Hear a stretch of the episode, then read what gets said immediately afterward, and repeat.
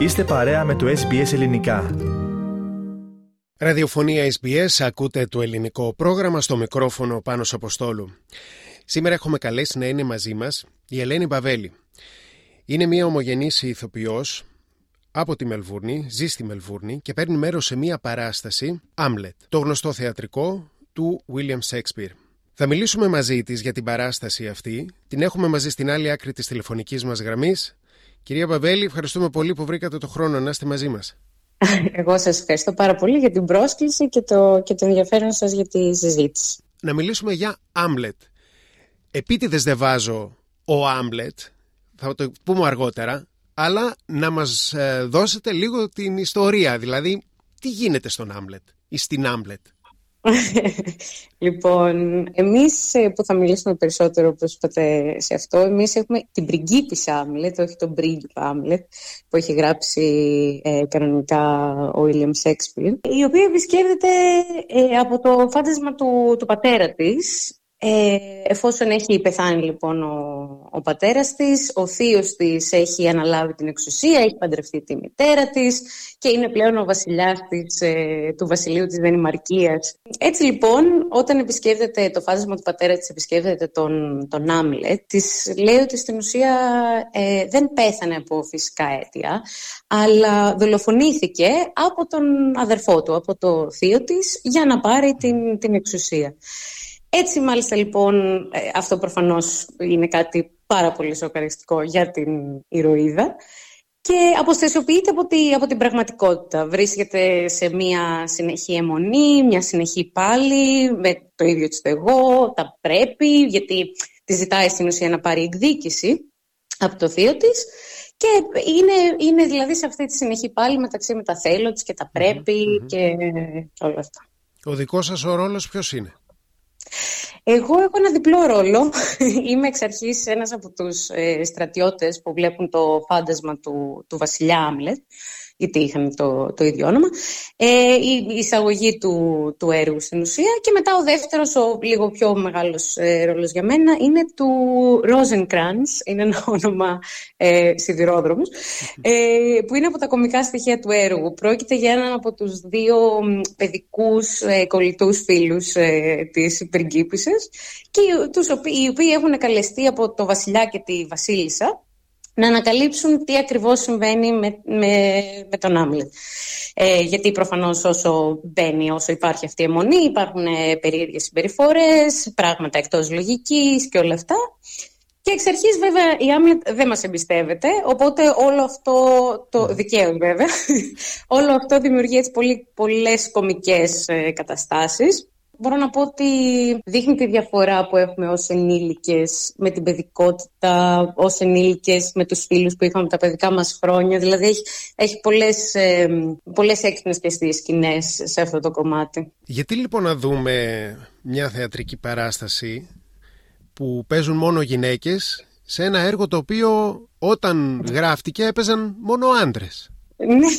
Έτσι δεν είναι. Ε, έτσι, έτσι είναι ακριβώς. Ε, να διορθώσω, δεν είναι ότι είμαστε μόνο είναι ότι είμαστε από τους 12 ηθοποιούς, οι τρεις μόνο είναι Αυτό που ήθελα να σημειώσω είναι ότι το ζητούμενο, όταν ξεκίνησε δηλαδή η παραγωγή αυτή, ήταν ε, ο ρόλος του Άμλετ να παίζεται από, από γυναίκα.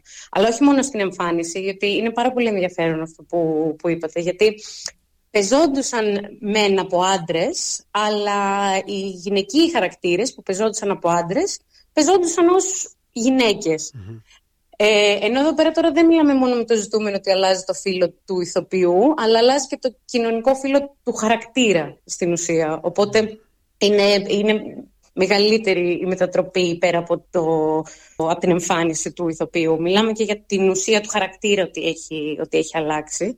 Καθώς μάλιστα και η σχέση του Άμλετ με την οφιλία πρόκειται πλέον για μια σχέση ομοφιλοφιλική. Mm-hmm.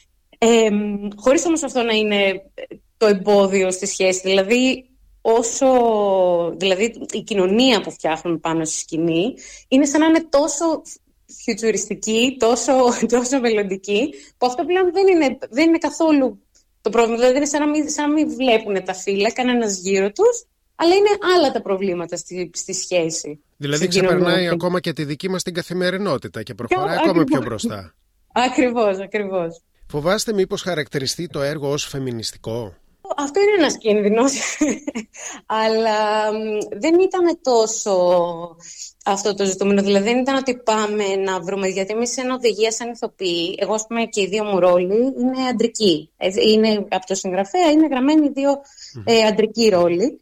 Αλλά το ζητούμενο από τους σκηνοθέτες ήταν ότι εάν θες να παίξεις σαν άντρας, να το, να το πω έτσι, να είναι το κοινωνικό φύλλο του χαρακτήρα σου αντρικό, βρες εσύ τα αντρικά στοιχεία μέσα από αυτό. Δηλαδή η οδηγία ήταν ότι δεν θέλουμε να βλέπουμε καθόλου το κοινωνικό φύλλο που λέμε. Να είναι τελείως ελεύθερο πάνω στο πόσες μας βγει στα στοιχεία του κάθε χαρακτήρα. Για παράδειγμα, ο χαρακτήρας του, του φρουρού που λέω στην, στην αρχή δεν κρύβει μια μητρικότητα, μια ασφάλεια. Είναι αυτά θηλυκά στοιχεία που έχουμε ούτως ή άλλως γύρω μας. Οπότε θεωρώ ότι είναι γενικότερα ενδιαφέρον κοινωνικά, όχι τόσο φεμινιστικά. Ήθελα ναι. να προσθέσω μόνο όσον αφορά τη, τη μοντέρνα ματιά γενικότερα, γιατί όντως ένα κείμενο τέτοιο είναι του 16ου αιωνα Λέμε καλά, εδώ εμείς παίζουμε ακόμα αρχαίες τραγωδίες και λέμε πώς γίνεται μετά από χιλιάδες χρόνια να είναι ακόμα σημερινά τα, τα θέματα. Και παρόλα αυτά είναι. Δηλαδή θεωρώ ότι έχει πάρα πολλά μέσα στοιχεία, ειδικά όσον αφορά τη σάτυρα απέναντι στην εξουσία και πώς στήρεται η ίδια, πώς στήρει τους ανθρώπους και την κοινωνία. Δηλαδή όλα αυτά είναι στοιχεία που πιστεύω ότι είναι ενδιαφέροντα πέρα από το κομμάτι που είπαμε ήδη όσον αφορά το, την ουμανιστική προσέγγιση πέρα από τα, από τα στερεότυπα τα κοινωνικά. Πάμε λίγο να δούμε τα στοιχεία της παράστασης, πληροφορίες για την παράσταση. Ε, είναι δύο σκηνοθέτες; Ναι, είναι δύο σκηνοθέτες. Είναι ο, ο Patrick Banfield και το Sos Joy Jill.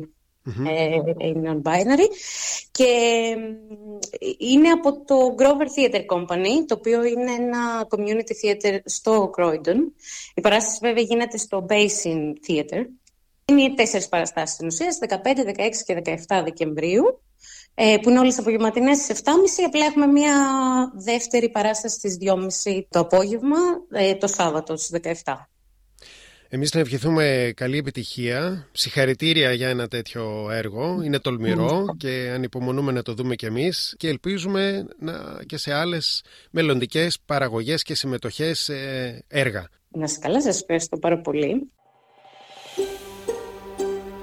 Θέλετε να ακούσετε περισσότερες ιστορίες σαν και αυτήν; Ακούστε στο Apple Podcast, στο Google Podcast, στο Spotify ή οπουδήποτε ακούτε podcast.